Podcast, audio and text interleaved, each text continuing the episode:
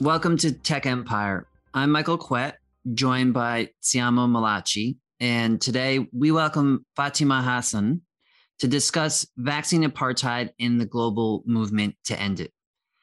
Fatima is a South African human rights lawyer, social activist, and founder of the Health Justice Initiative. Fatima, welcome to the show. Thank you so much for having me on. It's great. So, in this episode, we're going to dig into the issue of vaccine apartheid, including uh, topics like vaccine patents, the People's Vaccine Alliance, the Omicron travel bans, and the role of the Bill and Melinda Gates Foundation. Before we continue, none of the people on this show take money from Bill and Melinda Gates. Or will ever take money from Bill and Melinda Gates. right. so I just want to throw that out there um because they're everywhere, right? Um, so um, a quick note: Tech Empire is part of the Yale uh, uh, podcast network. You can find us on SoundCloud, iTunes, and YouTube. Our Twitter account is at Tech Empire Cast. Um, so, Fatima, let's start with the, a basic question: What is vaccine apartheid? So, vaccine apartheid is a system where you have a prioritization of limited vaccine supplies for people and countries in the global north. And you create a system whereby people in the global south have to wait and wait and wait. So, what we've seen in the last 15 months is basically, you know, the clearest illustration of vaccine apartheid, where vaccine supplies were prioritized for people who were able to order in advance or what we call uh, enter into advanced market commitments. And they were able to basically clear the shelves and use all of those supplies for their population or their countries first, to the exclusion of healthcare workers and people at risk in the global south. So the situation of vaccine apartheid has resulted in only about 7% of people being fully vaccinated in Africa as at the beginning of December 2021. Whereas in other parts of the world, you're looking at coverage of maybe ranging between 40 to 80%, while those countries are now administering booster shots, even though people in Africa haven't even had their first shot. Yeah, it's crazy. I mean, over 8 billion doses already administered around the world. I suppose the follow-up question to that is, you know, these countries that are giving out boosters, that are administering vaccine apartheid, sometimes their leaders release statements saying things like, okay, we're going to donate to Africa. There were multiple initiatives that were created with global bodies to try and give vaccines. Why did all of those fail? And why did the words of the global leaders, why did they go back on their word? So I mean, I think that's a great question because in the beginning of the pandemic, we warned based on the lessons we learned in the HIV AIDS crisis that offers of solidarity and donation and pledges, oh, sorry, offers of donation and solidarity and pledges are not enforceable unless you have enforceable guarantees. Then nice statements and PR statements and ribbon cutting ceremonies are actually going to result in deliveries into the places where they need it the most. So what we have is a situation where of the 8 billion doses of vaccines already administered in the world, the majority of that has actually gone to high income countries. And there's data and reports that indicate that. Uh, with a very small percentage actually going to low income countries. And that I think is a travesty. It's an illustration of vaccine apartheid and vaccine injustice. So when you talk about the donations and pleasure, pledges, so let me just say that again. When you talk about the donations and pledges, we're looking at two different um, streams here. The first is your ordinary donations and pledges, which uh, mostly have been conveyed by G7 countries, but have actually not fully materialized. Our data and the work of the People's Vaccine uh, Alliance globally indicates that only about 20% of those promises have actually been met by the end of this year. So there's a lot of global leaders who are trying to take credit for promises that they've made, but actually they haven't really honored those promises. So there's a huge shortage of the supplies that were promised through a donation stream by these richer nations. The second way in which these pledges or donations or promises were supposed to materialize and that you've correctly sort of identified, identified as having failed is the mechanism called COVAX, which was supposed to be a mechanism that would also allow low income countries to be able to draw on a pooled uh, mechanism of supplies. And COVAX has had to reduce its forecast of even uh, very low targets for 2021 by, by a further 500 million because the companies and the countries that had made promises to put supplies into the COVAX machinery have actually not met those um, promises or pledges. So COVAX is unable to deliver on time the number of supplies that you need. Uh, the countries that have made promises through G7 or G20 have not met those promises uh, or their pledges either. And bilateral agreements that countries entered into, if they have the resources to do that in Africa in particular, are still waiting for supplies that they've actually paid for. Why, why has the world failed? Because frankly, I think that actually nobody really cares about Black and Brown people in parts of Africa and Latin America and Asia. Uh, that's the only reason why there is a 7% vaccination rate in Africa. If the world was really concerned about all of us being in this pandemic together and that we were really all going to offer each other global solidarity, we would be seeing a very different situation. Just today, we've had global leaders saying that our president in South Africa, who's called out vaccine apartheid as being dramatic. We've had the CEO of a pharmaceutical company saying that the DG of the WHO is being too emotional when he talks about vaccine apartheid. So this is the systemic structural realities we're dealing with. Nobody wants to accept responsibility. Everybody wants the credit and everybody wants the profit. Now there's a um if we were to back up for a second, right? Um, this broke out in China, as far as we know, uh, December 2019, and it quickly uh, became a, a global pandemic. And at that point, there was obviously the question well, what are we going to do? There was the question of developing a vaccine. Um, and in the process of doing that at the outset, um, there was a recommendation for pooling technology and um, the scientific results behind a, fa- a vaccine.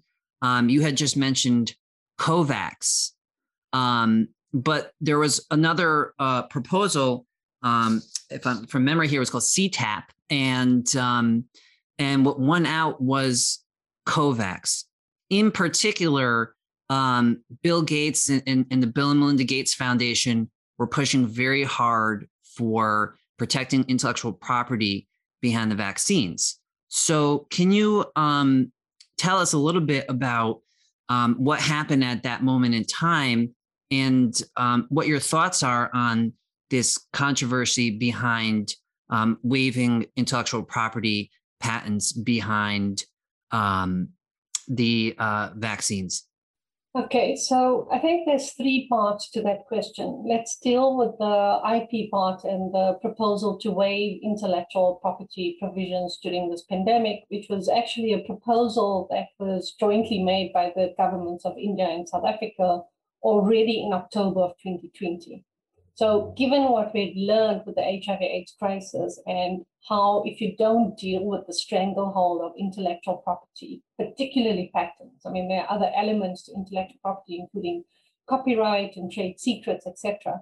Um, but if you don't deal with that basket of intellectual property protections all at once for all medical technologies that could actually save lives in this pandemic, then you would have the result that we have right now, which is, you know, gross inequity and gross disparities in access to supplies. Because if you, for example, have to vaccinate billions of people around the world at the same time, not with one shot, but maybe two shots, but maybe three shots, you need to have as many manufacturers as possible in the system to be able to help you to make those vaccines. And you can't do that if the knowledge is not shared.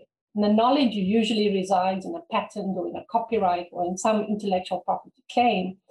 Even though in this particular case, in this pandemic, we had accelerated vaccine research, which was funded by public money. And so this is the irony of this pandemic when we were offered solidarity and we were told that the vaccine in particular would be treated as a public good, that you socialize the risk of researching the vaccines, but then you privatize access. So how did we get to the point of privatizing access? Well, a few things. The one is this, you know, inexplicable fixation with prioritizing intellectual property rights over human life. And that, that is why we have the situation that we have right now of vaccine inequity. And we, we are going to see that with treatment, and we're already seeing that with access to PPE, access to diagnostic test kits, access to ventilators, for example. So the idea was that you would put public investment on the table and that everybody would share the knowledge. But the opposite happened because pharmaceutical companies are not interested necessarily in actually saving lives. They're interested in saving some lives. And I think that's the heart of, of you know where we're at. And so in saving some lives and not all lives, they are interested in making sure that they have control over the means of production, that they have exclusive control, it's what we call exclusivity of markets, of data, of pricing, etc. And they get to make all the decisions. So I've said before on multiple occasions, we have four or five white men in the north who are the CEOs of these pharmaceutical companies who are playing God in this pandemic. So they got to have the ability to make key material decisions, which has affected the entire world. So how has this happened? When you talk about CTAP, the idea behind CTAP was well, we'll invest in all of this research. We're all in this together in this particular pandemic. We all want to get out of the pandemic at the same time. So why don't we set up a mechanism that pools the technology? People will come towards CTAP, they will provide the technology, and everybody will benefit and share for that. For 18 months or close to two years, we, we didn't have a single company voluntarily agreeing to come into CTAP. We've just recently had an announcement by the Spanish government to finally give some technology on uh, diagnostic capabilities. So that is the only um, technology transfer that we have within the CTAP mechanism. Uh, in addition to CTAP, you have COVAX being set up by similar partners, including by uh, you know, very wealthy individuals, philanthropists, who also put some money into vaccine research, which explains why they get to be kingmakers in this particular pandemic. Um, unlike, for example, somebody like Dolly Parton. Dolly Parton Foundation puts money into vaccine research, but has not insisted on making decisions around licensing or exclusivity. So COVAX is a very different mechanism. COVAX is like a pool procurement mechanism a tiered pricing system for three different types of countries high income, middle income, low income. And the idea was that you would pool procurement and then of available supplies, you would allocate them equitably to the different parts of the world and you would donate the supplies to low income countries if they couldn't afford it. The problem that happened is that richer countries then signed their advanced uh, purchase orders or advanced market commitments and drew on supplies from COVAX because COVAX doesn't require you to share your technology. It's totally based on voluntary cooperation. We have companies who have made promises to COVAX who haven't even delivered a single dose that they said that they would to COVAX. So there's no repercussion for you if you don't honor your commitments to COVAX. And similarly, CTAP is based on a voluntary cooperation system.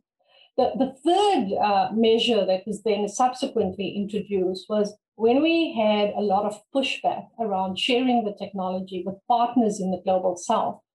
The first thing we heard, which is what we heard in HIV AIDS, were these very racist views that Africa can't produce anything.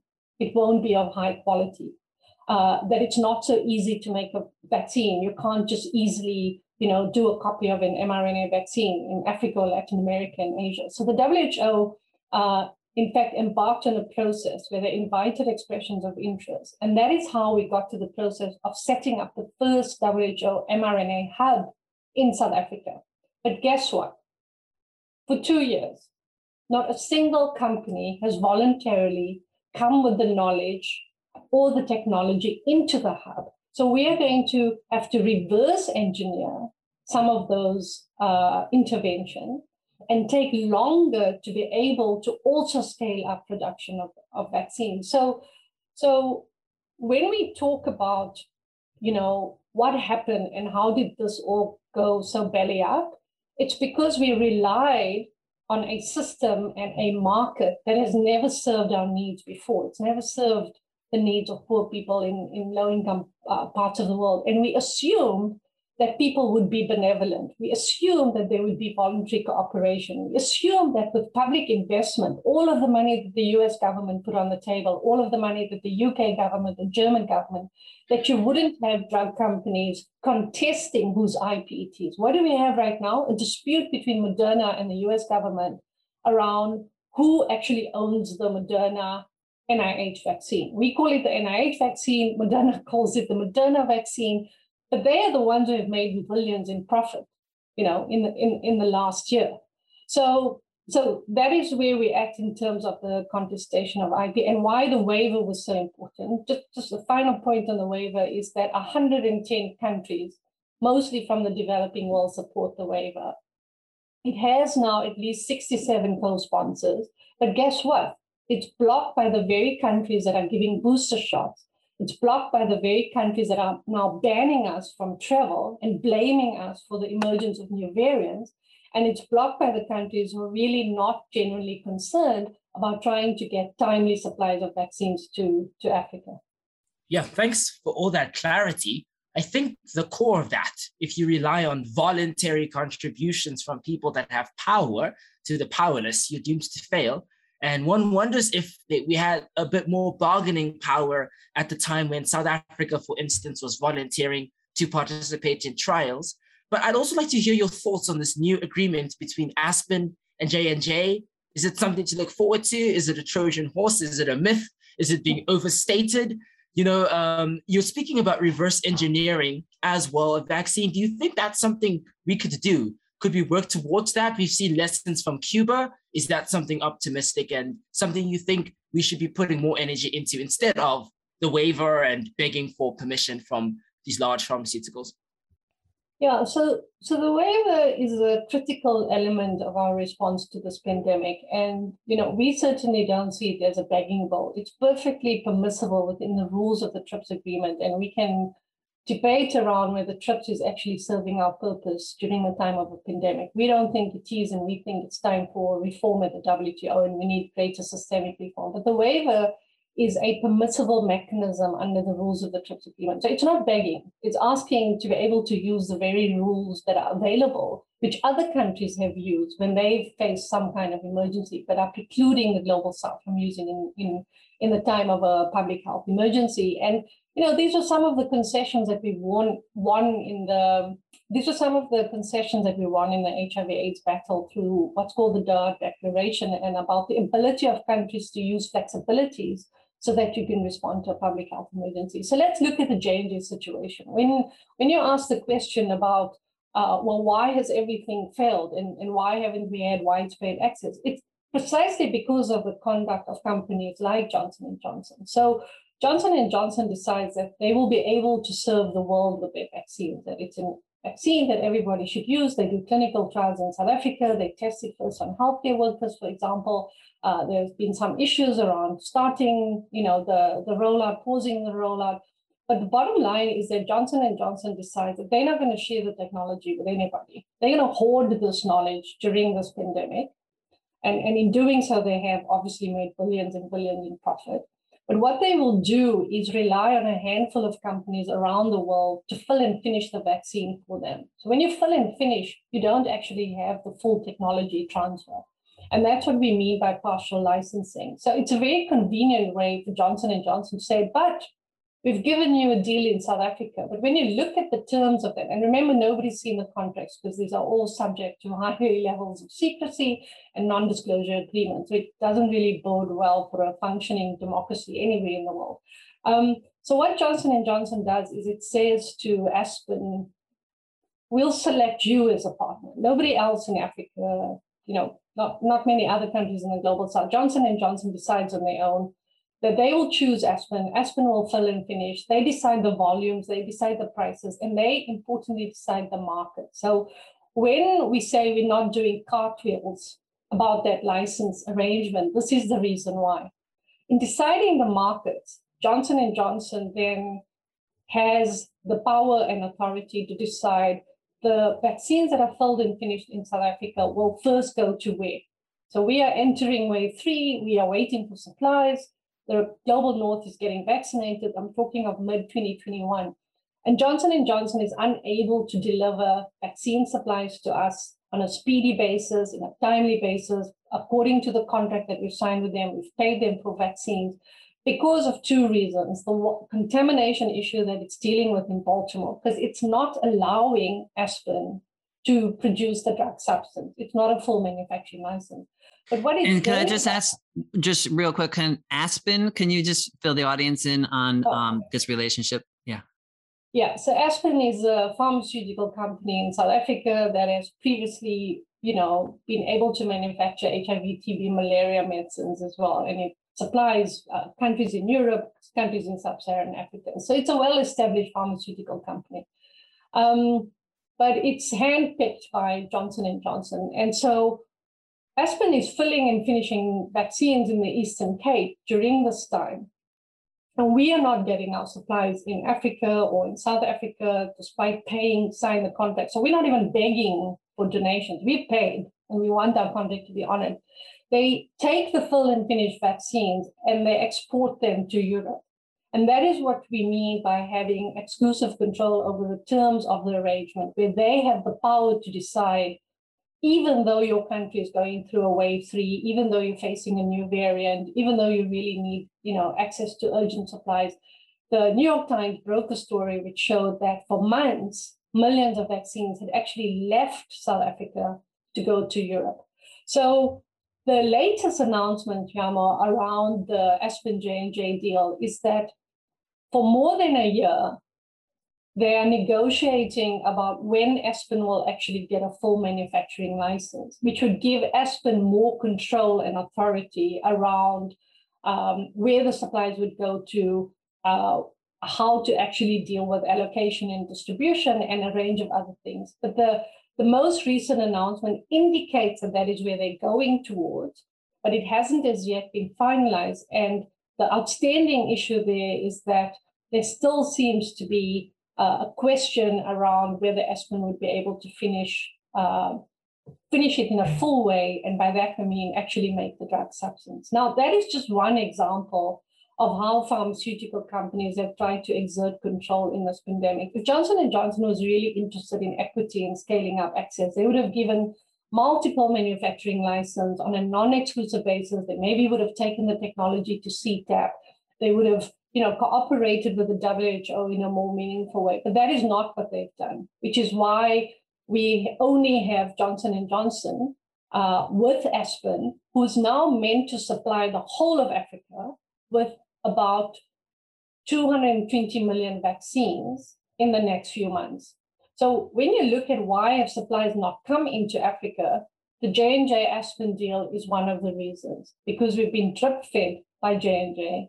And if you only give one license to one company on a partial basis, it's almost impossible for, for Aspen to meet those targets, uh, you know, anytime soon. Sorry, there was another question you asked around it was J&J. Cuba, Cuba and reverse oh, reverse engineering. Yeah, yeah.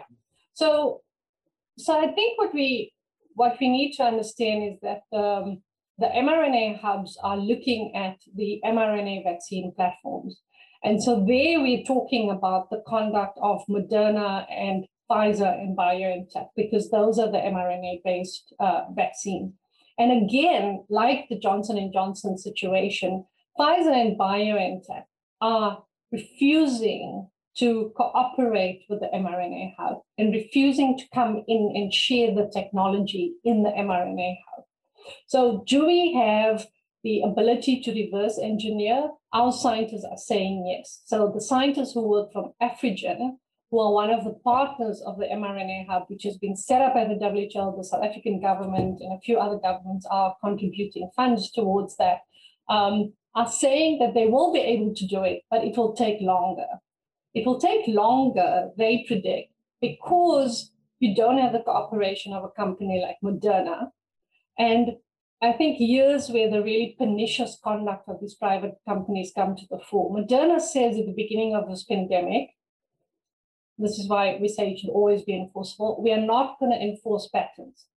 So everybody, you know, congratulates Moderna for being so forward thinking in saying that it won't enforce patents during this pandemic. It will decide when the pandemic is over. That's the first problem.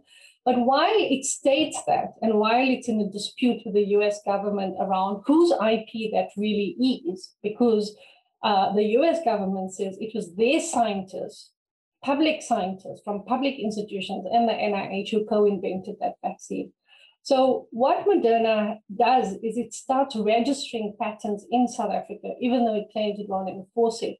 And it's done so carefully and strategically that it's not revealing a lot. So it makes it very difficult for the mRNA hub, which ironically is actually based here in Cape Town down the road from me, to be able to do the reverse engineering. Now, would we have been in a different situation if in February of this year, Pfizer and Moderna said, we'll give you the technology, let's share it for the benefit of the world? Of course, we would have been in a different situation. And the waiver would have helped with that. The explicit, you know, technology transfer and cooperation and not the hoarding of knowledge uh, would would obviously have helped. So so we believe the hub can do it, and that there are other manufacturing partners as well. Which is why, for example, companies like Merck and Pfizer are now relying on manufacturers, for example, in India. So it's AstraZeneca. There is capacity in the global south, and there is manufacturing ability. It's about whether these companies are actually willing to let go of control and, and of their IP. Sorry, um, I want a very technical answer. Yeah, I mean, so let's let's let's dig deeper into this um, intellectual property thing. So, um, Bill Gates uh, penned an op-ed at CNN in October, and he said, "Look, the intellectual property isn't like a recipe where you have one company A that you um, can give the recipe to company B." He said, um, "Manufacturing uh, vaccines often involves living organisms, anything from bacteria to chicken eggs. And these things don't necessarily act exactly the same way every time. And um, and even an experienced vaccine maker might not be able to simply take another's recipe and rep- replicate it reliably. And he goes on to say it was a second source deal with Astra- AstraZeneca, not an IP waiver, that allowed um, uh, Serum Institute in India to produce 100 million COVID 19 doses at very low cost and in record time, and that broadly waiving IP protections would not meaningfully increase the supply of vaccines. Um, supply has been limited not because of IP rules, but because there aren't enough factories capable of handling the more complicated process of making vaccines. Um, so, obviously, IP, what comes to mind is a recipe for the actual vaccine, but there are other things that patents cover. And as you mentioned, trade secrets and copyrights. Um, you know, so when we're looking at, and then also at the World Trade Organization, the WTO, which we've been talking about, um, and looking at the uh, waiver, um, the Biden has come out in favor of a waiver, but the EU has recently said that they want a narrow waiver that's uh, a few uh, about a week or so ago. Um, so, can you address what Bill Gates is saying there about the limit, the the non-value to, in his eyes of intellectual property here, the factories, and what it, you know what the the it, it encompasses um, altogether, the intellectual property, and why the EU would be saying let's have a narrow waiver. Okay, so let's just start with the EU first. The EU is flip flopping on its position. They've been the key blockers of the TRIPS waiver. In the middle of the pandemic, they said, well, forget what 100 countries are saying on the TRIPS waiver. Why don't you go the third way, which is actually a way, a ruse basically to delay the passing of the TRIPS waiver?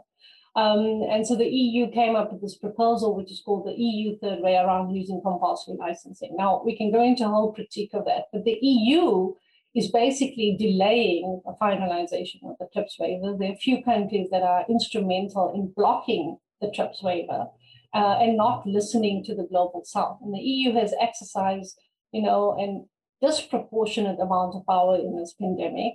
Uh, they benefited excessively from these IP protections and the over ordering. And in fact, you know, they've already ordered all their booster shots. So the EU is not our ally. They are on the wrong side of history.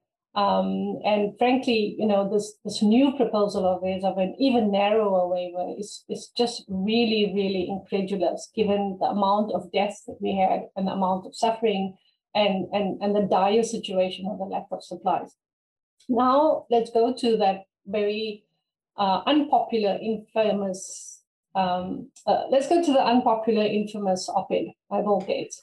And just real quick before you do that, um, what makes the EU waiver narrower? I mean, what comes to mind to me is is when you have a patent, right?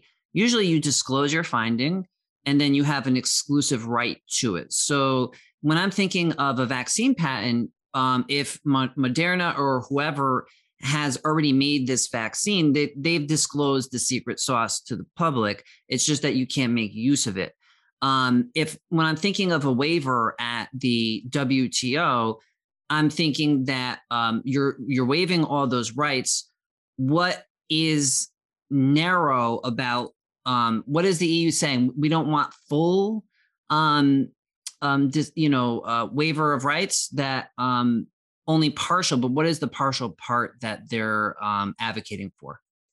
So, like I said, the EU keeps changing its position. The way we understand it is that it doesn't want a, waiver on all the medical technologies, which is similar to what Biden said, that he would only support a waiver in relation to vaccines, but not in relation to all the other COVID 19 technologies, which would include, for example, ventilators, PPE, diagnostics, and treatment, right? And treatment is going to become the issue for 2022. So this year has been vaccine apartheid, and I predict that 2022 will be treatment apartheid. While you will be able to benefit from Merck and Pfizer's antivirals, many people in the global south will be excluded from those licensing arrangements or won't be able to access them timely or in an affordable way.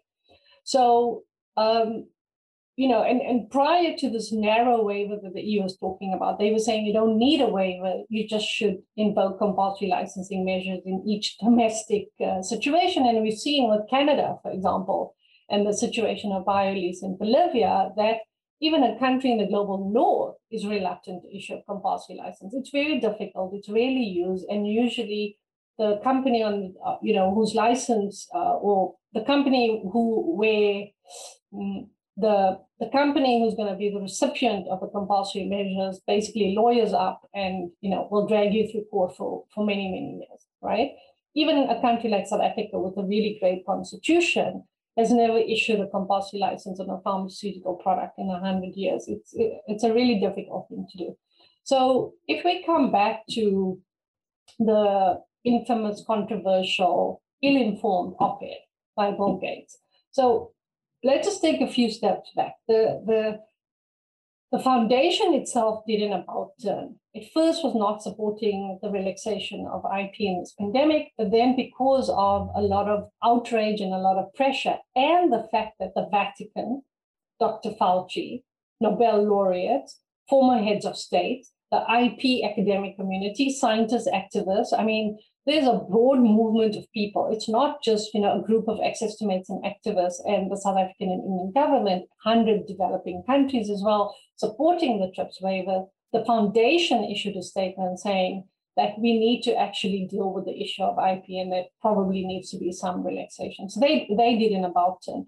Despite that, uh, Gates himself has continued to basically spew these arguments out around why he thinks, and he called it, uh, I think he called it a stupid or ridiculous or uh, uh, something. He gave it some description. and said it's a stupid idea and that the world doesn't work that way and you don't have manufacturing partners and you need this and you need that. So every excuse um, that the pharmaceutical industry normally uses, these are, in our view, the speaking points of the industry these are all the excuses and in some cases very racist assumptions around what is possible and what is capable, you know, what, what is possible and, and, and, and what we are capable of. And I think it goes back to what Yamo had asked earlier about what is our manufacturing ability and capacity. So we think he's wrong in many respects. And we think that basically he has his own vested interest in why he needs to preserve and protect intellectual property claims because there is there is an existential crisis that the industry is going through that if you allow a waiver in this pandemic on these medical technologies what happens with the next pandemic? What happens with life-saving access to hiv aids medication or tb or cancer medication? And remember this industry is so profitable right? Like we've seen in this in the last two years nobody wants to let go of the ip or the control um, where there's greater sharing of technology because it means it would it would harm their bottom line.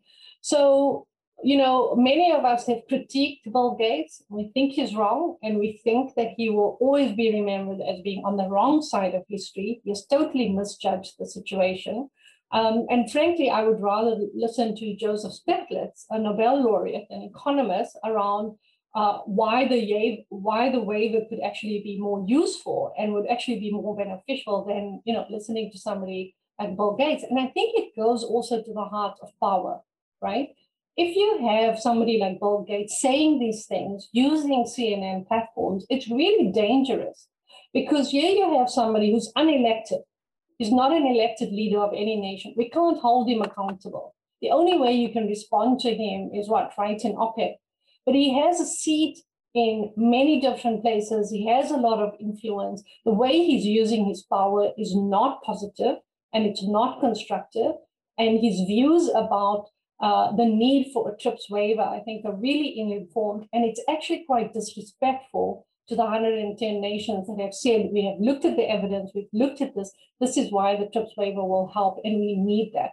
And, you know, frankly, um, everybody kept on saying, you know, from that particular quarter, that the TRIPS waiver won't make any material difference. It won't have an impact because you don't have companies in Africa, you don't have this, you don't have manufacturing, you don't have good practices, not so easy to make a vaccine. Yet there's been so much opposition to the TRIPS waiver, right? So it's a bit ironic that you would put so much time and energy and resources in blocking the waiver, if you felt it would have no material difference, then you should have just approved it in January, because because then you, you know, in, in your own assessment, according to people like Bill Gates, it wouldn't change a single thing because nobody can do anything. But implicit in their opposition, right, and why the EU has held out for so long is that they know it will make a difference. They know that there are manufacturing partners out there. They know that it will dramatically shift the landscape of access, not just in this pandemic, um, you know, but going forward. So let me stop there. Other than we can talk about this like the whole day. Yeah, I, I, think we all know that it's quite possible that we could end this pandemic. Uh, at least, at the very least, we could manufacture our own vaccines.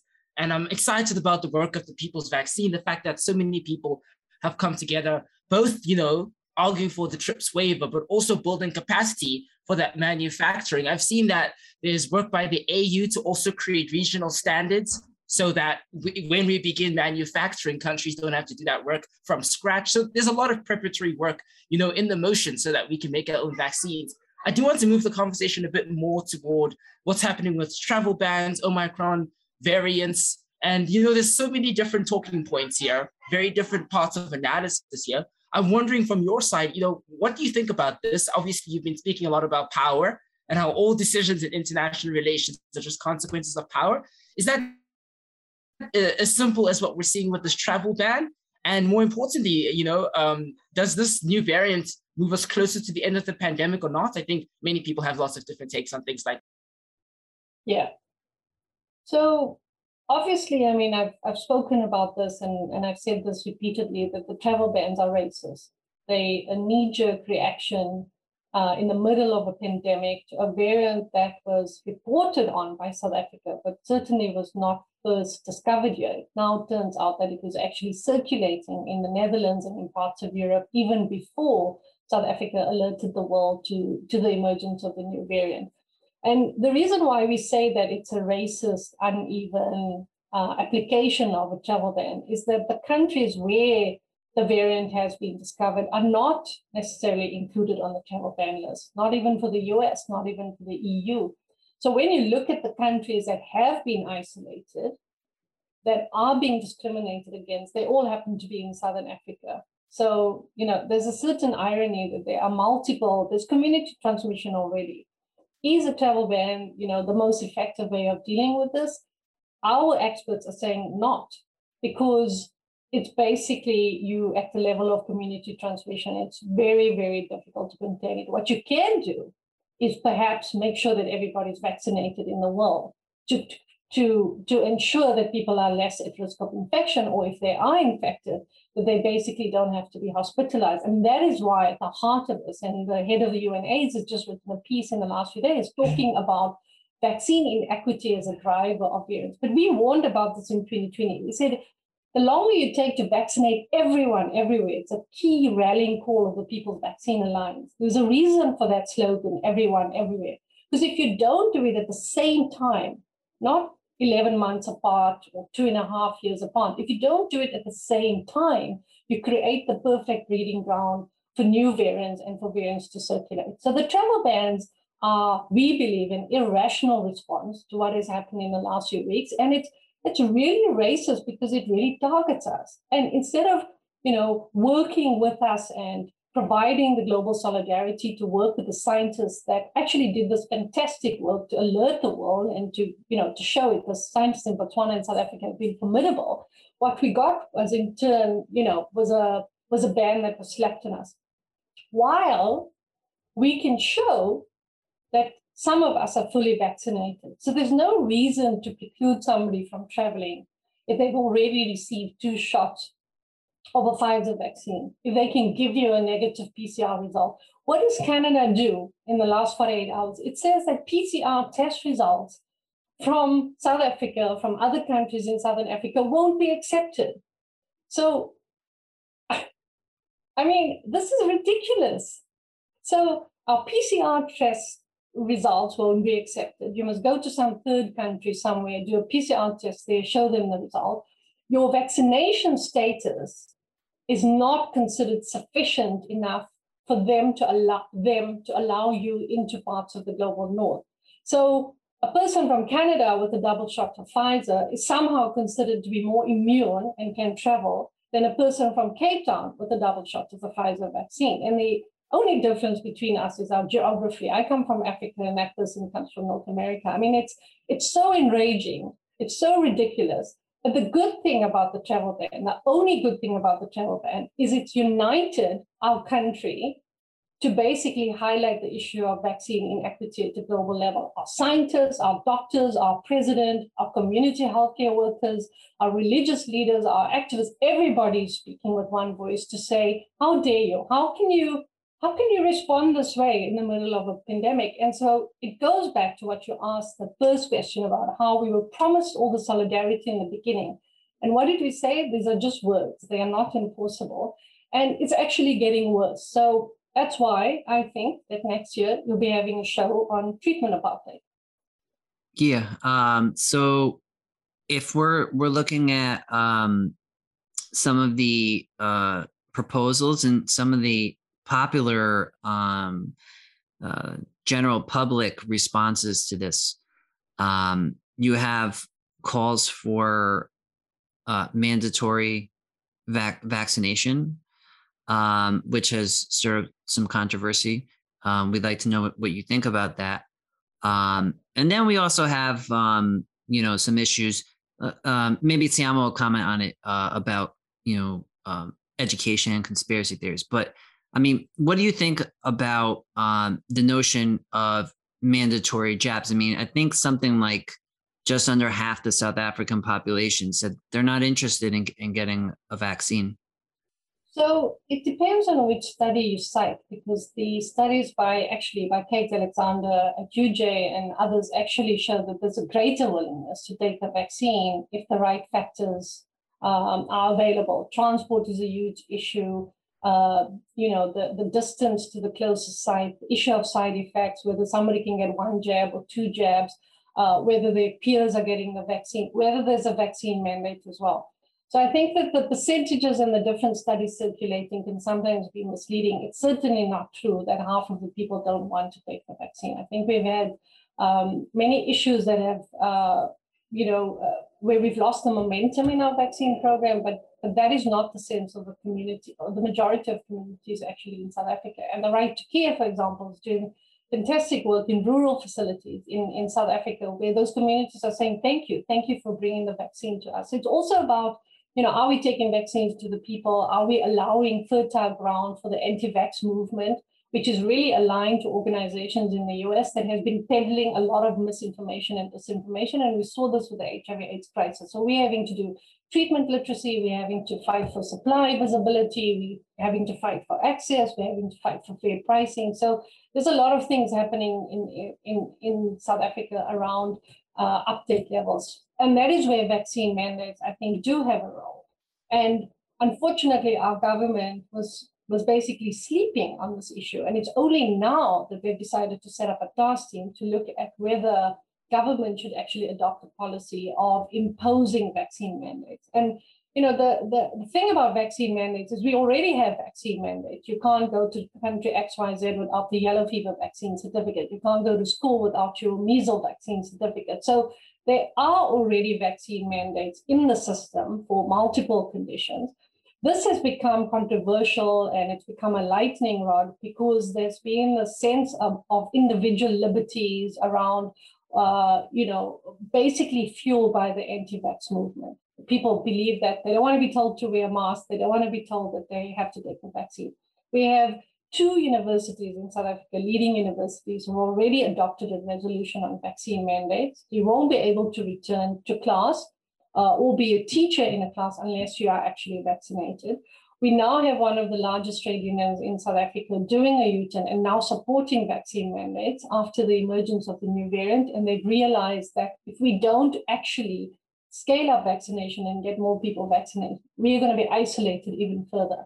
Our economy is going to suffer and we're going to be decimated as a country uh, in terms of hospitalization as well as in, um, in terms of mobility and mortality. So there is a debate around vaccine mandates. My own view is that it's about time. Um, if you want to go to a public space, if you want to go to a public school, public university, public places of worship, you need to be vaccinated.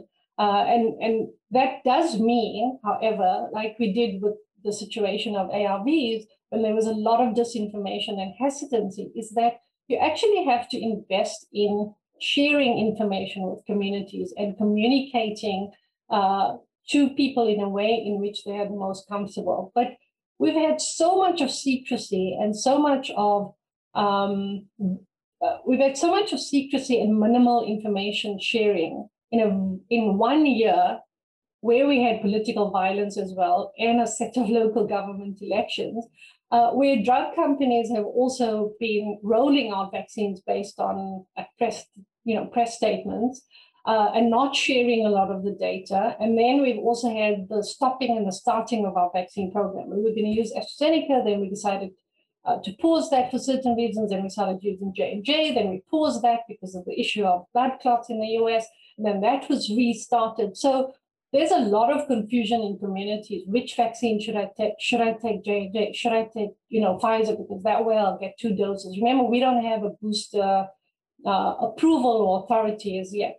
So yeah, it's a it's a complex uh, set of, of factors. But uh, my own view, and based on the experts we've spoken to, is that the vaccine mandates could turn could turn the tide and could actually have have an impact. But we're only dealing with this now because we are months behind, you know, uh, a, a, vaccine program that you started, for example, in, in January. So where countries have already decided on vaccine mandates, they've done that ahead of us because they were obviously ahead in terms of their of their own vaccine program. I mean, I was supposed to travel to Geneva for the ministerial conference for the WTO meeting, and one of the requirements was you had to be double vaccinated, you had to prove your vaccine certificate, you had to take a PCR test, but you wouldn't be allowed to enter a cafe, a shop, the WTO building, any public space in Geneva, right, without proof that you were vaccinated. And I think I really think that's that's where the world is is heading now. I've got a question, uh, Fatima, about you know bottom up vaccination drives and um, why we aren't seeing uh, a lot of those community driven initiatives. I mean, Limpopo had a lot of that, and you've seen that they've caught a higher vaccination rate. As a result, Free State coming in second. Uh, so I'm, I'm in the Free State, and we have a lot of these community initiatives. Like, you know, I work with an NGO, we work with homeless and impoverished people. We had two months of workshops just to speak with homeless people in the area about vaccinations to make sure that even when they're receiving a vaccine, it's like um, it's their agency, it's their own individual choice. You know, and uh, I mean, I'm very vocal as well on Twitter about a lot of the top-down approaches. Like, I'm the expert. Listen to me. Don't listen to this random person on Twitter who's not an expert. I'm like, yeah, that's totally going to convince someone to get vaccinated when you talk down on them. Uh, and you know, I'm also 23 years old. So I'm a young person. I speak with a lot of young people. I'd say most of the young people I know are not vaccinated and probably won't even get vaccinated even after a vaccine mandate they would just stay away from those public places or you know i don't know bootleg or try their best to to to, to avert a top down and I, I do see the you know white people in cape town sort of copying the us but there's also a really strong supposedly conscious we're against pharmaceutical corporations movement as well. And it is empowered by what you said a lot in this call about some of the stuff these pharmaceutical companies have done in the past and the way that they're behaving right now. So I wonder, I guess the snapshot question here is um, we saw the treatment action campaign, you know, during the, that time of AIDS denialism, but are we are we seeing a TAC level vaccination drive right now, or are we seeing more of a top where experts listen to us, we know what's good for you, um, you guys are wrong on this issue, sort of, uh, you have to listen to us. Where, where's the TAC solidarity, you know, working together in communities, building support for something like a vaccine, just like we built support for ARVs. Uh, you know, we're working with. I, I, I sort of wonder if uh, the activist approach a lot of us have taken is too top down on this, and that obviously feeds into the vaccine mandate kind of conversation. I wonder what your thoughts are on that. You know, is there a bottom up movement? How do we build one? So I think there's a combination, and I think there's a lot of uh, faith leaders, community organizations, sex worker rights organizations, HIV AIDS organizations, even organizations doing work with refugees and migrants and homeless people that are doing the bottom up work. I think it's just that the media doesn't really report about them or talk about them. Uh, for example, the work that Right to, right to Care is doing or the Aurum Institute. So I think that it's been compressed within the space of a year. We're trying to get to 80% vaccination coverage within five or six months. That's an impossible task for, for almost all, you know, even advanced healthcare systems. We do have a dual healthcare system. I mean, the vaccine program was rolled out as a single vaccine program, which has also created, um, you know, different elements of uh, access uh, difficulties. Um, and I think you're right. I mean, I think the Limpopo example, you know, was something that surprised everybody. But Limpopo themselves said that there's so much distrust in the community and there's so much hesitancy. And what we need is not for politicians to speak to people. So your point about top down, you've got to bring in community leaders and you've got to bring in people that communities trust. Um, that's made obviously more difficult if you have the chief justice of the country you know, saying that the vaccine is the devil. If you have groups that are so aligned to these US anti-vax groups, I mean, the Panda, um, I mean, the, there's various people who are quite active on, on Twitter, on the internet, on TikTok, who you who are using social media to create the hesitancy and to build up the anti-vax movement. What we've been told is that people are using WhatsApp, the voice notes, which basically say, don't go take the vaccine. This is what's going to happen to you. These are the side effects. So it's quite a different time to when we did the work in on HIV AIDS in um, you know, I worked for the AIDS Law project and did a lot of the legal cases for the TAC because we're dealing with um, a very sophisticated social media space and how you intervene in that space and how you get young people to actually listen to different messages without coming off as paternalistic, I think is, is different to, to the work we did then. And I think you're right. I mean, with, with HIV AIDS, we had years and years to basically build up treatment literacy while we were fighting for access to vaccines. So it's a very different situation that we in we in with COVID because the, the timelines are, are are so compressed.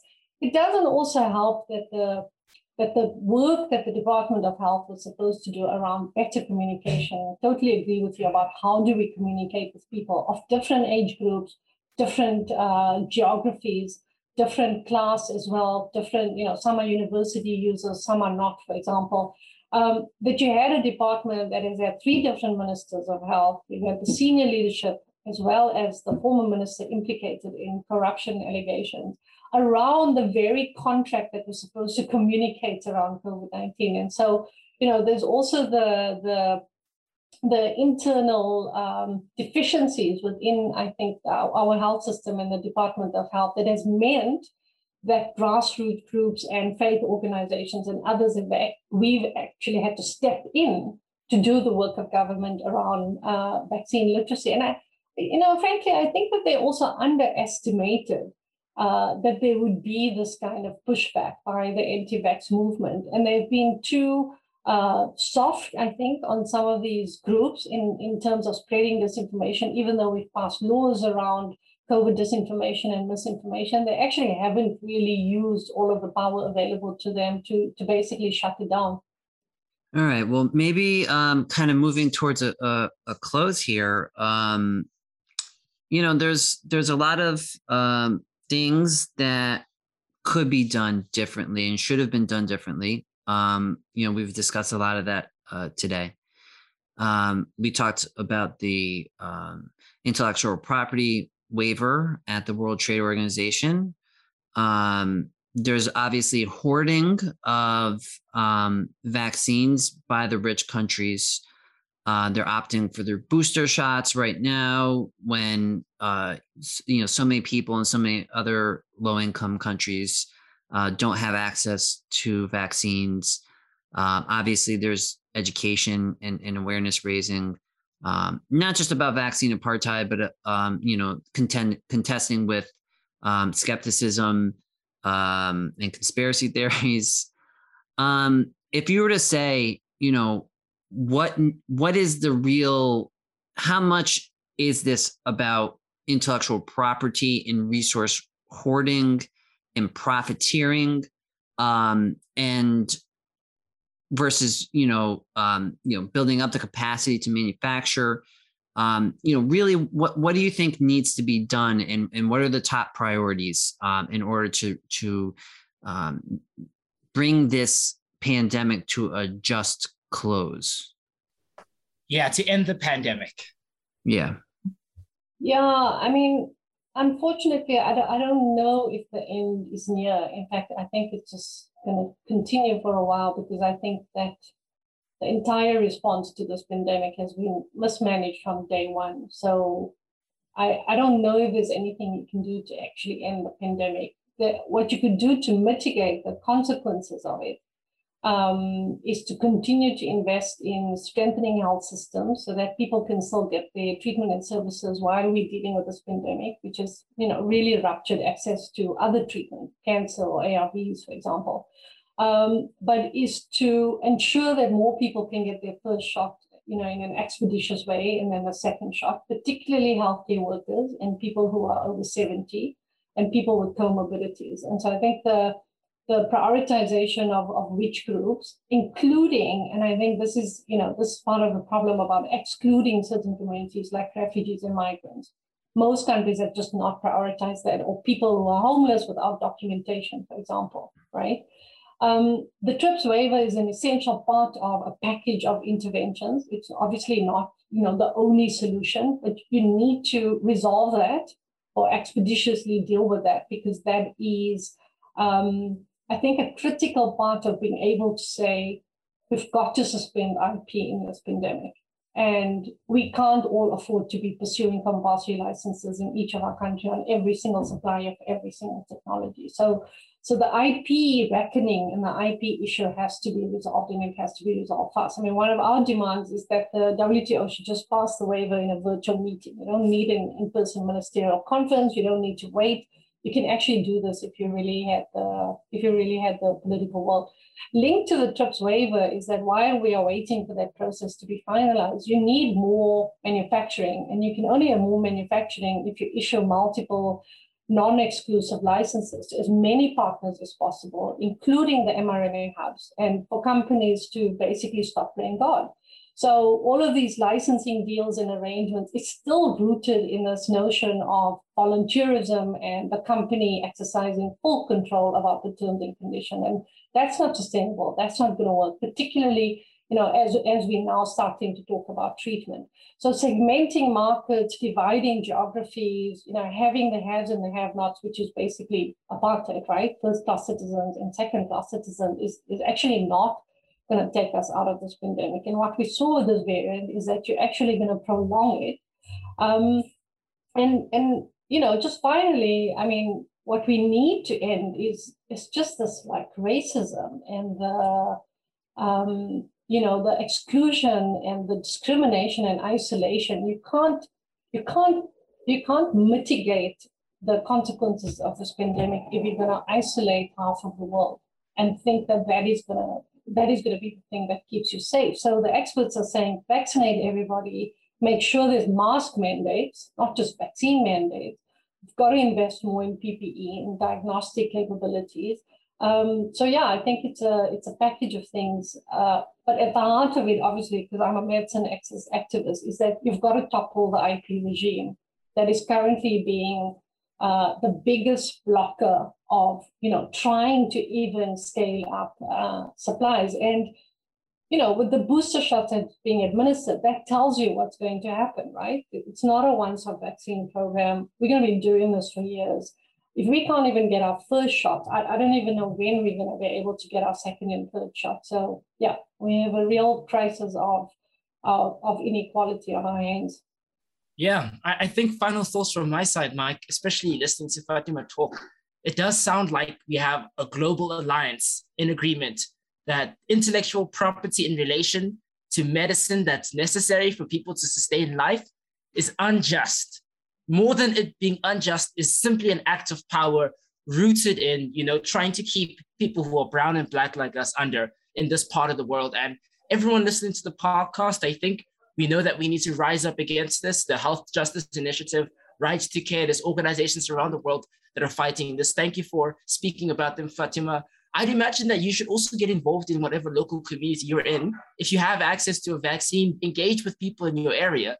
You know, we're, we're only going to vaccinate everyone here in South Africa, across the continent, when vaccines are made available. If we work together, I do believe a bottom up approach will be way more effective at spreading the vaccine. And uh, finally, from my side, if we're going to take down the tech empire, we should definitely also take down this intellectual property empire related to medicine. And I'm excited for that. Great. Yeah, all right. So I, I guess that's a wrap. Um, Fatima, thank you so much for coming on the show. Uh, it was a pleasure to have you on. It was a pleasure to be speaking to you and Tiamo this afternoon.